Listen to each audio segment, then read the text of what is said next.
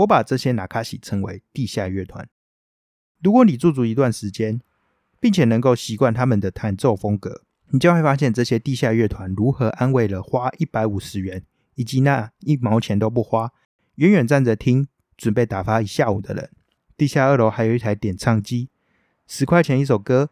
有一回我看到了一个老人家投了十块，点播了 Michael Jackson 的《Bad》，然后便模仿 Michael 的舞步跳了起来。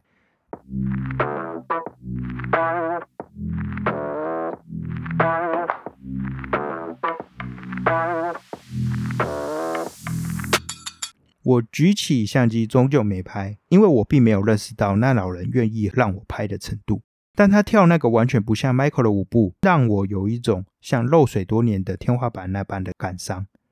和一种具体而为的温暖。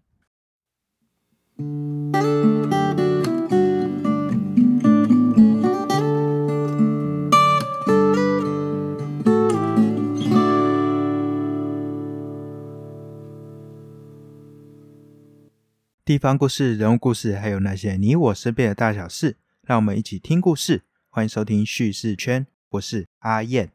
这个礼拜又是为你朗读的时间。在开始朗读之前，我要先说明一下，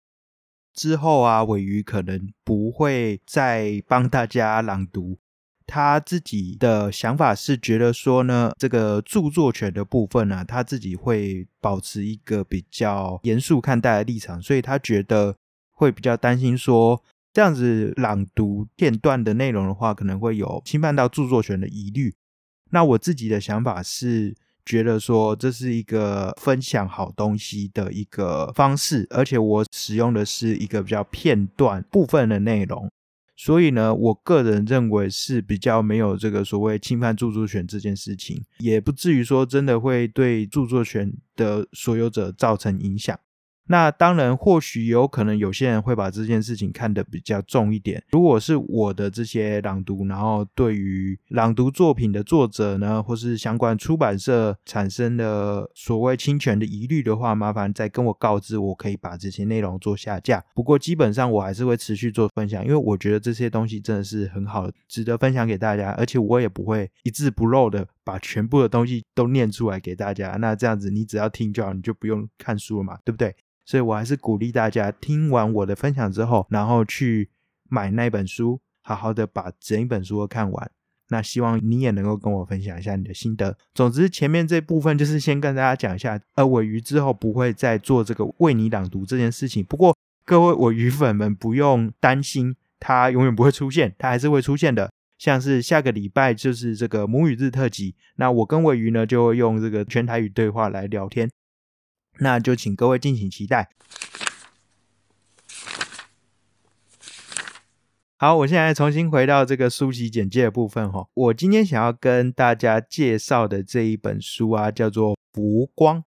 浮光啊，它是我在接触摄影，然后又接触吴明义的文字之后，我特别感兴趣的一本书。这一本书虽然是谈摄影，但它不是谈说摄影的技巧。也不是谈论说什么照片比较美感之类的，他谈论美这件事情，但其实他是有更深究什么是美这回事。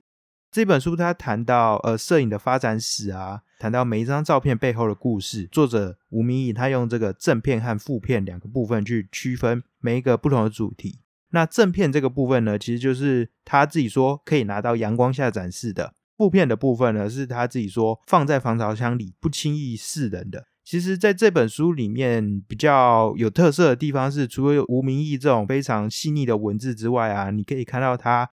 从大学致敬拍摄的照片，同时也有很多知名的摄影名家的经典照片穿插在这些书页中。所以，你是对摄影很有兴趣的人，或是你就是很喜欢文学，或是很喜欢吴明义，都很适合去收藏这一本书。那这一本书呢？根据吴明义自己的说法啦，他写到说：“我确实重新让相机不止朝向蝴蝶、山林、溪流与海洋了。我拍那些坏掉的铁门、路上走动的陌生人或街头的小贩，借以呼应的是约翰伯格、马克思或契科夫，借呼应的是百般无聊的人生、罹患疾病的世界和无法理解的存在于心中某处的痛苦。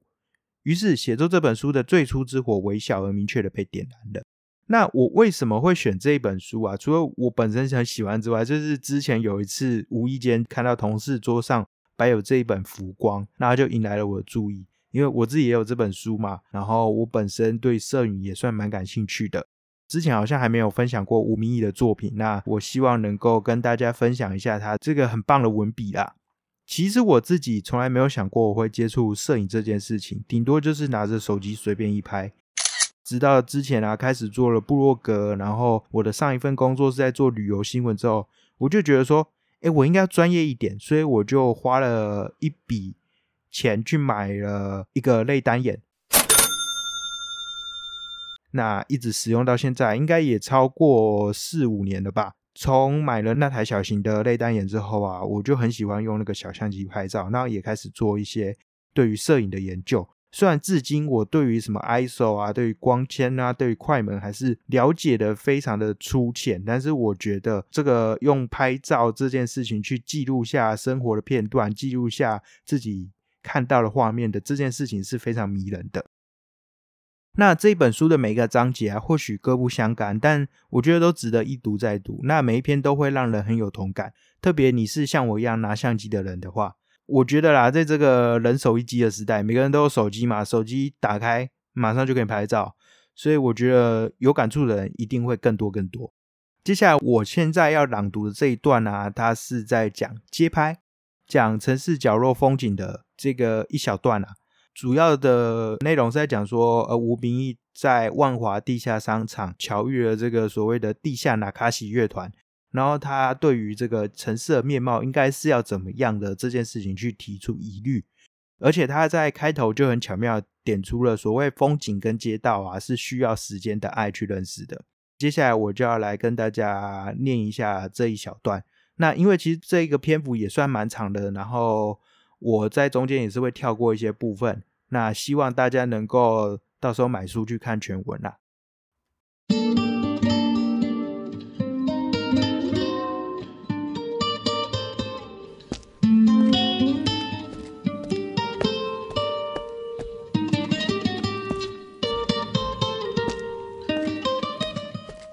地下乐团，一座够大的城市必然有无数条神秘的阶梯。当我带着相机寻寻城市时，有那么一刻，我会为自己带着一个阶级工具感到惶恐。相机在城市中产阶级及年轻一辈的手里，此刻既是一种美学表征，也是私人品味的生产器，当然也带着阶级意味。你观看而他人被观看，但每当我整理档案、挂号不是相簿，这些影像又往往给我反省自身阶级事业的教养。我想起传奇摄影家布拉萨第一本摄影集《巴黎之夜》，他镜头底下巴黎就像一个梦游者走过一道神秘阶梯后所发现的隐藏城市。那不是观光手册里的巴黎。布拉萨用流浪汉、醉鬼、流鹰、马戏团后台、吸毒者、多金浪子、夜班工人、酒吧、妓院、中世纪建筑描写夜的巴黎。这一切都是从守夜者点燃煤气街灯后开始。他睁着发狂又温柔的眼睛步行街道，据说长达两千零一夜。当这批作品发表后，连《纽约时报》科普的评论家奎马也赞扬他在再版的《巴黎之夜》中的文字和影像，简直是以好小说家的笔，勾勒出时代的回忆录。风景和街道不是风景和街道自身，风景和街道是你所愿所能认识的风景和街道。认识就是一种爱。而爱需要时间，这是为什么所有的街头摄影师都必须是波西米亚人，或者是猫的缘故。这里跳过一小段。二零一三年春天，我看到应小薇议员指控龙山市地下商场违反招商的新闻，提到商场违反规定作为歌厅使用，变成红包场，并且有清凉辣妹热舞。我到 YouTube 上看了应议员咨询的画面。并且和我脑袋的影像记忆比对，大体确认了那段画面的时间点。因为我的电脑里也有类似的照片。这事件后来演变为应议员和另一名议员林瑞图的共同对抗。林瑞图指控应小薇红包厂的说法造假、挂号，而这两位议员又同时深陷双子星大楼的风暴中。啊，这边再跳过一小段。就在事件发生的前一年。我第一次发现地下纳卡西餐厅，而且深深着迷。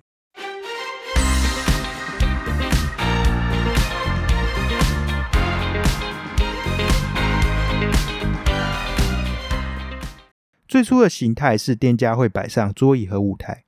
舞台上有一组简单的乐队和歌手演唱，消费大抵是一个位置一百五十块，含一壶茶和一盘瓜子，分午场和晚场来计算。虽然经过打扮，但仔细一看就会发现歌手和乐手都上了年纪，台下的听众年纪则更大。彼时几间规模较大的还会把歌手跟乐手的照片贴在门口，并注明，比方说小迷周四登台。吉他手阿操、鼓手阿明斯之类的标语，我把这些纳卡西称为地下乐团。如果你驻足一段时间，并且能够习惯他们的弹奏风格，你就会发现这些地下乐团如何安慰了花一百五十元以及那一毛钱都不花，远远站着听，准备打发一下午的人。应议员的影片应该是后来发展到较高潮的第二阶段。括号大概二零一三年的年初，偶尔会有四十几岁的歌手兼舞者，他们跳起吉鲁巴、润巴或台式赤仔舞。确实，有些听众就跟着热热闹闹的起舞。地下二楼还有一台点唱机，十块钱一首歌。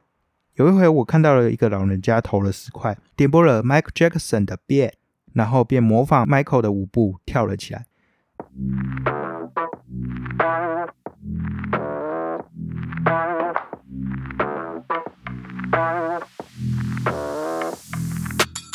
我举起相机，终究没拍，因为我并没有认识到那老人愿意让我拍的程度。但他跳那个完全不像 Michael 的舞步，让我有一种像漏水多年的天花板那般的感伤，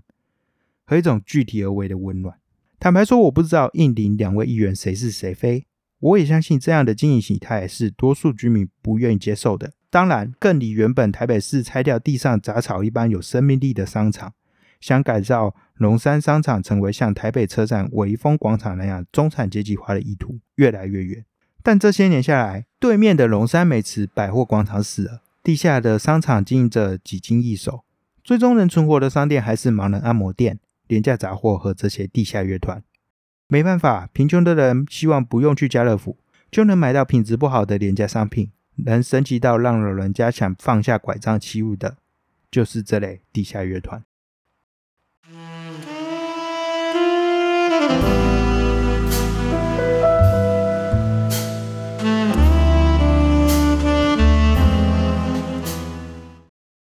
城市的全面更新看起来光鲜亮丽，并不是坏事。但这就像让台湾人人有大悬念的愿望一般，骨子里却是一种恐怖主义。他仿佛相信此刻这世界真不需要小吃摊、铺马路的工人、无家可归的老人、卡车司机和贫穷的娱乐。此刻，地下乐团因争议全面停摆。如果你现在下到楼梯去看看商场，就会发现原本的店家改用大荧幕播放中国连续剧或过时电影，并且拉下铁栏杆。即使是一百五十块一下午的座位，也象征着阶级。有点闲钱的老人家坐在里面，依然泡着一壶茶，只是美歌听了；没钱的就趴在铁栏杆前看一下午的电视。而最有钱有闲的我，则在后头按下快门。地下乐团此刻离开商场了，但一定还得有地方让他们吹偶尔会破音的小喇叭，打听起来会混乱却有一种奇异力量的爵士鼓，刷不经意会透露出老练手段的电吉他。只要有人想听，他们就是城市地下室的地下乐团。他们是城市的沙子，风一吹就散，但到处都是。